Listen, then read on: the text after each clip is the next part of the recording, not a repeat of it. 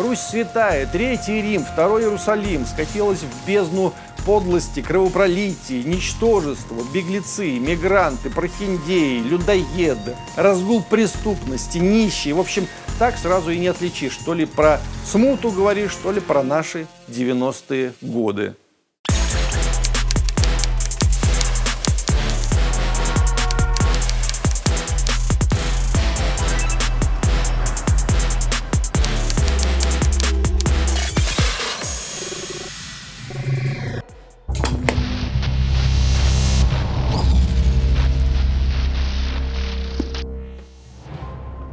4 ноября – День народного единства. Понятно, что этот праздник подтащили, чтобы нивелировать значение 7 ноября. И тем не менее, 4 ноября день не случайный и в каком-то смысле с 7 ноября закольцованный. Мало кто понимает, что это за праздник, зачем он нужен и в честь чего мы должны радоваться. Уже 17 лет отмечаем, а как спросишь людей, что именно празднуем, то многие пожимают плечами. Попробуем разобраться, что такого случилось важного 4 ноября 1612 года. И для понимания приведем ряд аналогий, которые слишком настойчивы, чтобы их игнорировать. В XVI веке Москва получила прекрасное и огромное бремя. Она именовала себя Вторым Иерусалимом и Третьим Римом. Хранительницей христианства стала Москва. Первый и второй Рим пали, первый Иерусалим тоже пал. Оставалась Москва как святыня и спаситель всех христиан. Она не просто так себя позиционировала, она таковой была. Что было основой московского государства в XVI веке? Историк Дмитрий Владихин пишет – Увы, подпорка была у государства одна. Это, собственно, государственная мощь. Но требовались еще, пишет Володихин, благочестие, смирение, христианское просвещение, да и просто просвещение. Не было этого тогда, увы, пишет Володихин. Или, если было, то не в полной мере. Цитирую, «Правящий класс России, мужи брани и света, оказались слишком падки на соблазны, чтобы стоять на такой высоте. Вот что пишет Володихин. Что это? На что это похоже? Да это позднесоветская элита, вернее, самая алчная и подлая часть этой поздней советской элиты – и это мы с вами, поздние советские люди, и это еще нашей интеллигенции. Чем-чем, а смирением мы точно, как выяснилось в перестройку, не отличаемся. В 1598 году иссякла кровь русских царей. В 1598 году умер Федор Иоаннович. На трон зашел Борис Годунов. Он был деятельный, но он был не по праву на троне. У него была слабая кровь. Он был из захудалого рода. Он был Шурин Грозного. Но в элите было множество людей родовитие его. Плещеевы, Романовы, Шереметьев, Головины. Все они были выше его. И еще Борис Годунов сделал невольными крестьян и холопов. Подвинтил, так сказать, гайки, как Андропов на исходе советской власти. Мы же рассказывали, народ уходил из поместья, а у Годунова выбора не было. Ну и, короче, возникло крепостное право. Крестьян надо было хоть как-то оставить на земле. Их прикрепили к земле.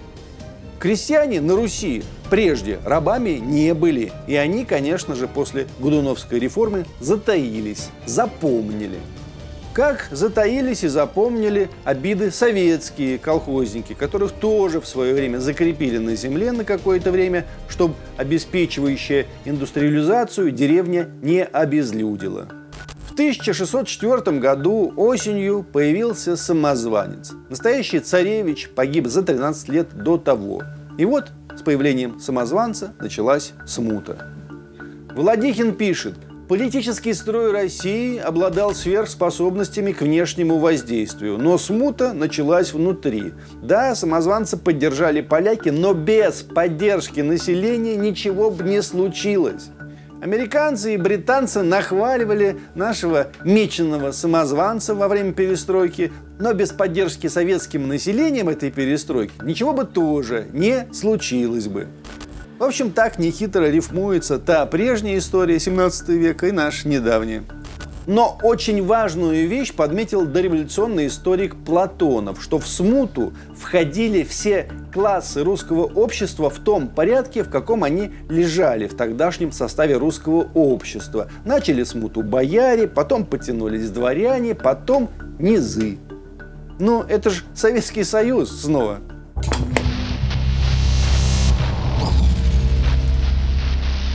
Фактор Иоанна Грозного, а также его предшественников на троне отрицать невозможно. Что они делали? Они беспощадно укрепляли трон, власть, государство, попутно ломая головы князьям, знати. При Сталине казнили ряд крупнейших военачальников гражданской войны, ну, скажем, Блюхера.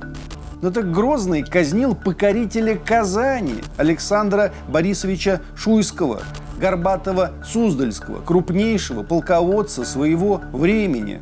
Что думает элита, когда случается подобное? Она таит обиду, она желает выстроить такую систему, где их обиды будут компенсированы, а над их головами не будет висеть меч. Борис Годунов скончался в разгар смуты. Он бы, может быть, справился бы со смутой, но взял вот и умер – Отчасти эту смерть можно сравнить со смертью Брежнева, а потом со смертью Андропова. Они, может, и справились бы, но все пошло наперекосяк. Лжедмитрий I вошел в Москву.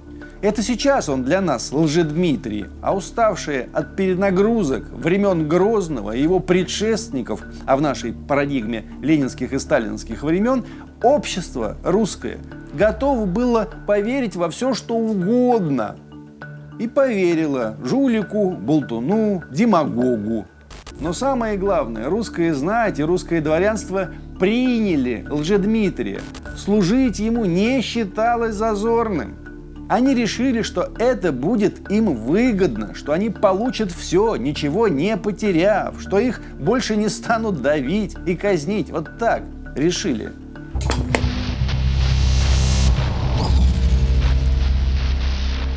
А народ? Что народ-то? Казалось бы, Борис Годунов, пришедший на смену Федору Иоанновичу после Грозного, отвоевал все прибалтийские земли, потерянные в Ливонской войне. Однако дальнейшему развитию России помешал страшный неурожай 1601-1603 годов, спровоцировавший массовый исход народа на юг и в Северскую землю – Путивль, Чернигов, Новгород-Северский. Оттуда позже началось наступление самозванца Лжмитрия I на Москву. 20 июня 1605 года под праздничный трезон колоколов и радостные крики толпы по обеим сторонам дороги «Солнышко наше, истинный царь Дмитрий Иванович» въехал в город. Самозванец. Великий парадокс при всей погруженности в православие, при всех исконных традициях, при строгих правилах поста и молитвы, слишком сильна уж была в русском человеке тяга к суевериям, мнительности и вера во всяких там прочих рептилоидов, знаки судьбы и влиятельность масонской ложи. Так, собственно, произошло уникальнейшее событие в истории России. На трон зашел самозванец, мы получили лжедмитрия. Как такое возможно? Люди решили, если Бог метит правление Годунова катаклизмами, значит он царь не совсем настоящий. Меньше чем через год, 17 мая 1606 года, мертвого Дмитрия, раздетого до гола и искалеченного, те же самые люди протащат на веревке на Красную площадь и швырнут на стол, так что голова его будет свешиваться с одной стороны, а ноги с другой. Что все это нам напоминает? Нам это напоминает какую-то странную, нелепую, вредоносную череду катаклизмов, сопровождавшую исход красной идеи, скорую смерть Советского Союза. У Годунова был не урожай, исход народа на юг, а у нас землетрясение в Степанакерте, Чернобыль и череда национальных конфликтов на окраинах. Зачем Польша поддержала Лжедмитрия? Да затем же, зачем США поддержали сначала Горбачева, которого у нас также быстро разлюбил народ, а потом поддерживали все национализмы и всех национальных царьков, начиная с перестройки и вот до наших самых дней. Сверхдержава, мощнейшая Речь Посполитая подмяла под себя и Малороссию, которую теперь называют Украиной, и Белоруссию. А польская граница с Россией проходила аж по линии нынешней Московской области. Пограничным городом был Можайск. Это было огромное сильное государство, Речь Посполитая, которое диктовало свою волю. Серьезный конкурент, сопоставимый с самой Россией конце 16-го, в начале 17 века многие искренне думали, что мы, Россия, русские, оказались на перепутье. Существовало два магистральных славянских проекта. Польский, ну, католический, и русский, православный. Часть русской элиты начала судорожно искать новые, иные варианты исторического пути а на самом деле искать себе выгоды, но им хотелось верить, что они думают о родине. Так, в конце 20 века часть нашей элиты, выбирая из двух магистральных мировых проектов, социализма и капитализма, вдруг решили, что капитализм им подходит больше. Так в Европе носят. А тогда вот в Европе носили католицизм. И началось. Самозванный царевич Дмитрий, опиравшийся на поддержку поляков, сел на трон в Москве. Пока народные массы лили слезы, глядя на чудесно спасшегося сына царя Ивана, московские бояре силились понять, как они заигрались настолько, что позволили безродному выскочке стать самым настоящим царем. Да, как мы уже сказали, от лже Дмитрия I избавились быстро, убив его в мае 1606 года в результате очередного переворота. На трон зашел Василий Шуйский, который претендовал на верховную власть с момента смерти царя Федора Иоанновича. Наступило время дичайших интриг. Но интриги, которые сам Шуйский устраивал против Годунова в свое время, теперь обернулись против него самого. А место погибшего Лжедмитрия занял Лжедмитрий II, который быстро собрал вокруг себя вооруженных сторонников. Одновременно на территории России одно за другим вспыхивали восстания, которые некому было подавлять. Шуйский пригласил шведское наемное войско, пообещав щедрую плату за политические уступки. Это, однако, стало поводом для вмешательства в конфликт Польши, находившейся во враждебных отношениях со Швецией. В июле 1610 года польские войска разгромили шведско-русскую армию под Клушино. После этого к Москве с одной стороны приблизились поляки, а с другой – войско Лжедмитрия II. Защищаться Шуйскому было нечем. Через три недели в Москве началось восстание, в ходе которого Шуйского свергли, постригли в монахи насильно, после чего отвезли в Чудов монастырь. «Господи, а царь-то теперь кто?» – спрашивали москвичи. Этот вопрос занимал и членов Боярской думы во главе с князем Федором Мстиславским. Выдвигать в цари кого-то из своих не рискнули. Пример Годунова и Шуйского показал, что риск быть уничтоженным завистливыми конкурентами слишком велик. Решено было создать временное правительство, получившее название «Семибоярщина». Не путать с «Семибанкирщиной» Бориса Николаевича Ельцина. Ха-ха-ха. Члены боярского правительства намеревались пригласить на русский трон польского королевича Владислава, правда с условием, что тот примет православие. Однако черт, ну то есть наш народ, поляк, не обрадовал. У народа был свой кумир, чудесно спасенный царевич Дмитрий, Бояре с удовольствием объяснили бы, что Лжедмитрий II просто бандит без роду и племени, но веры им уже не было, так как они до этого клялись в верности Годунову, Лжедмитрию I, Шуйскому и всех благополучно предали. Как же им было теперь верить? Так и у нас сегодня многие представители элит ухитрились присягнуть и Брежневской элите, и Горбачеву, и Ельцину, и ГКЧП, и Путину. Теперь также неистово служат. Но знакомо же все это, правда? Опасаясь, что народ поднимет их на вилы, члены семи боярщины вступили в переговоры с коронным гетманом Станиславом Жалкевским. Команду Мстиславского в этот момент не интересовало ни будущее страны, а собственная безопасность интересовала их сильно. 27 августа 1610 года правительство Семибоярщины подписало договор с поляками о признании королевича Владислава русским царем. Менее чем через месяц, 21 сентября 1610 года, под покровом ночи польские отряды вошли в Москву. Никакого противостояния не было. В сердце России оккупантов пустили члены семи боярщины. Не путать, говорю, семи банкирщины или все-таки путать. Поляки в Москве вели себя отвратительно, оскверняли святыни, грабили продавцов рынков, вели себя по-хамски, по-скотски. После этого о каких-то договоренностях речь уже не могла идти. Либо поляки должны были окончательно починить русских, либо русские должны были справиться с гостями семи боярщины. В Москве, осажденной отрядами народного ополчения, начался голод. Польский историк Казимир Валишевский пишет, Осажденные пользовались для приготовления пищи греческими рукописями, найдя большую и бесценную коллекцию их в архивах Кремля.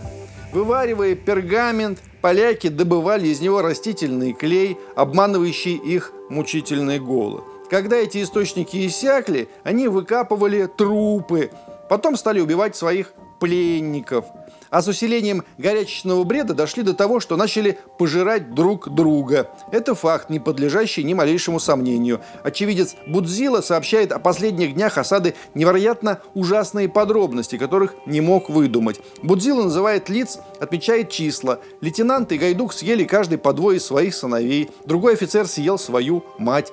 Европеец, что тут скажешь? Надо понимать, что от голода страдали не только польские солдаты, но и обычные москвичи, оказавшиеся внутри осады по воле случая. Их голодные смерти в это время даже не подсчитывали. Зато члены семьи боярщин от голода не умирали. Князь Голицын погиб во время столкновения в Москве в марте 1611 года. Князь Трубецкой умер своей смертью в начале 1612 года. Остальные пятеро благополучно дожили до момента капитуляции польского гарнизона перед ополчением Минина и Пожарского. И тут же изменили показания, как это называется. Теперь выходило, что не они пустили поляков в Москву, а сами бояре стали заложниками оккупантов. «Забудем прежние обиды», – увещевал вождь Семибоярщины Федор Мстиславский. Вся страна тем временем обрушилась в экономический коллапс, в хаос. Жуть жуткая творилась уже давно. Русь святая, Третий Рим, Второй Иерусалим скатилась в бездну подлости, кровопролития, ничтожества, беглецы, мигранты, прохиндеи, людоеды, разгул преступности, нищие. В общем, так сразу и не отличишь, то ли про смуту говоришь, то ли про наши 90-е годы.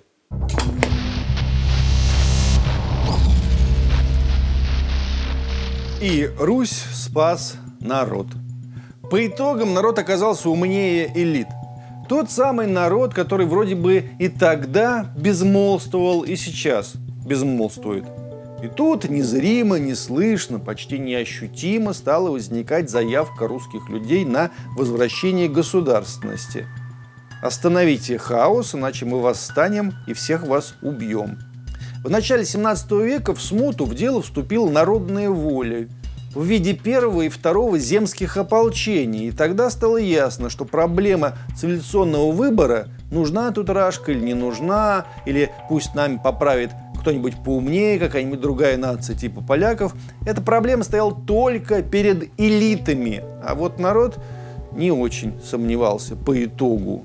Это доказало первое ополчение Прокопия Липунова, Дмитрия Трубецкого и Ивана Заруцкого, которое захлебнулось в 1611 году, в том числе благодаря интригам поляков. Но было второе ополчение. И вот второе ополчение Кузьмы Минина и Дмитрия Пожарского, которых мы должны помнить не только по площади в Нижнем Новгороде, но и по лобному месту в Москве у Кремля, сумело 4 ноября по новому стилю 1612 года выбить поляков из Китай-города, а затем и из Кремля.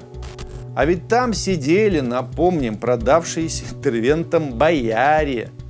Великодушие и мудрость Минина с Пожарским заключались в том, что они призвали к примирению и запретили месть.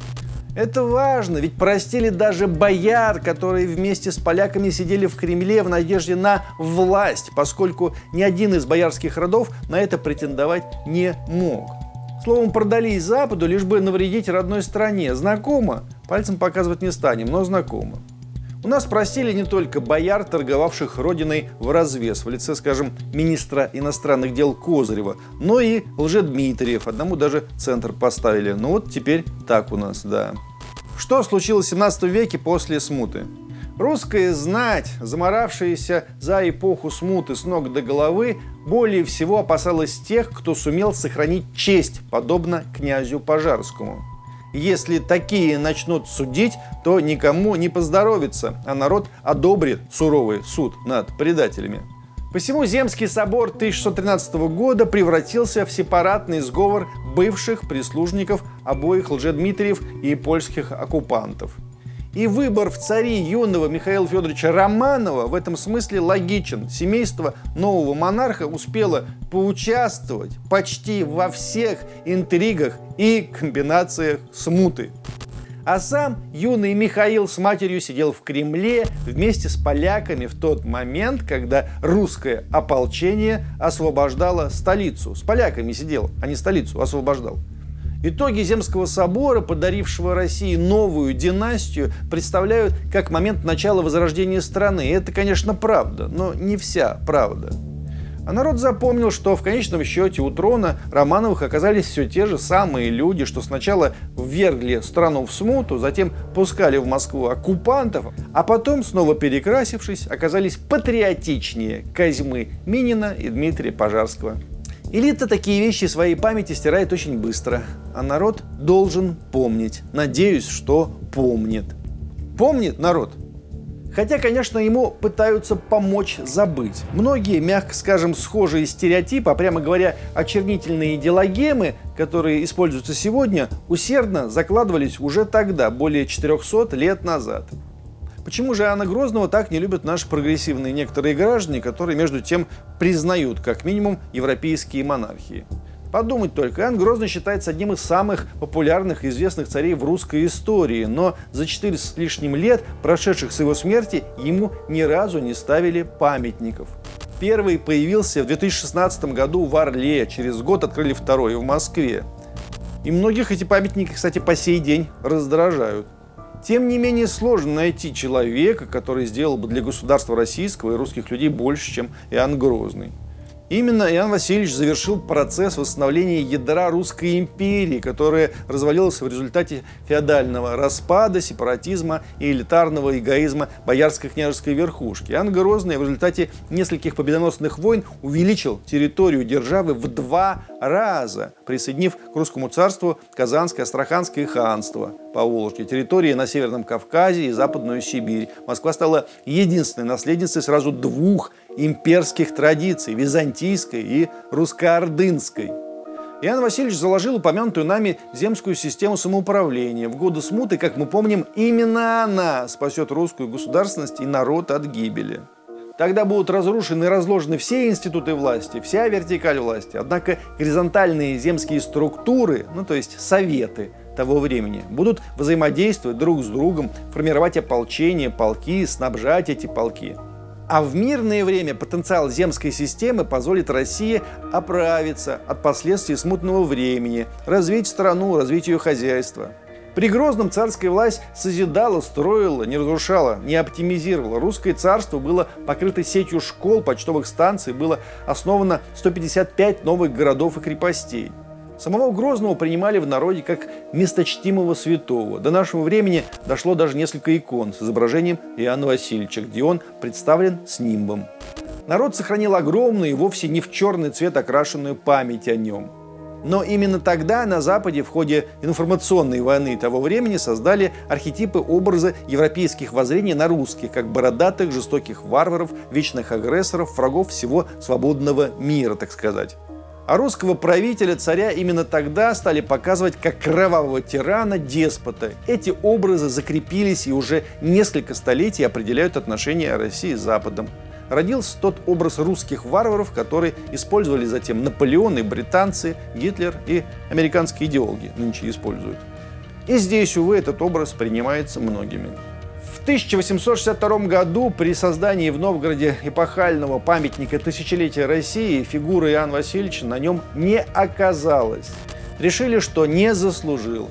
Как сейчас Сталин не заслуживает того, чтобы Сталинград носил его имя, и чтобы Сталин-центр существовал на тех же правах, что и Ельцин-центр, как минимум на тех же. И да, в том центре не надо будет скрывать злодеяния, совершенные им советскими вождями, но и достижения тоже не надо скрывать, чтобы измерить правление не только по жертвам, которые помним и не забудем никогда, но и по приросту населения, приросту земель, приросту промышленности. Тогда представления наши будут куда шире и полноценнее. Вот именно тогда 4 ноября и 7 ноября не будут друг другу противоречить только тогда не будут противоречить, а будут дополнять друг друга.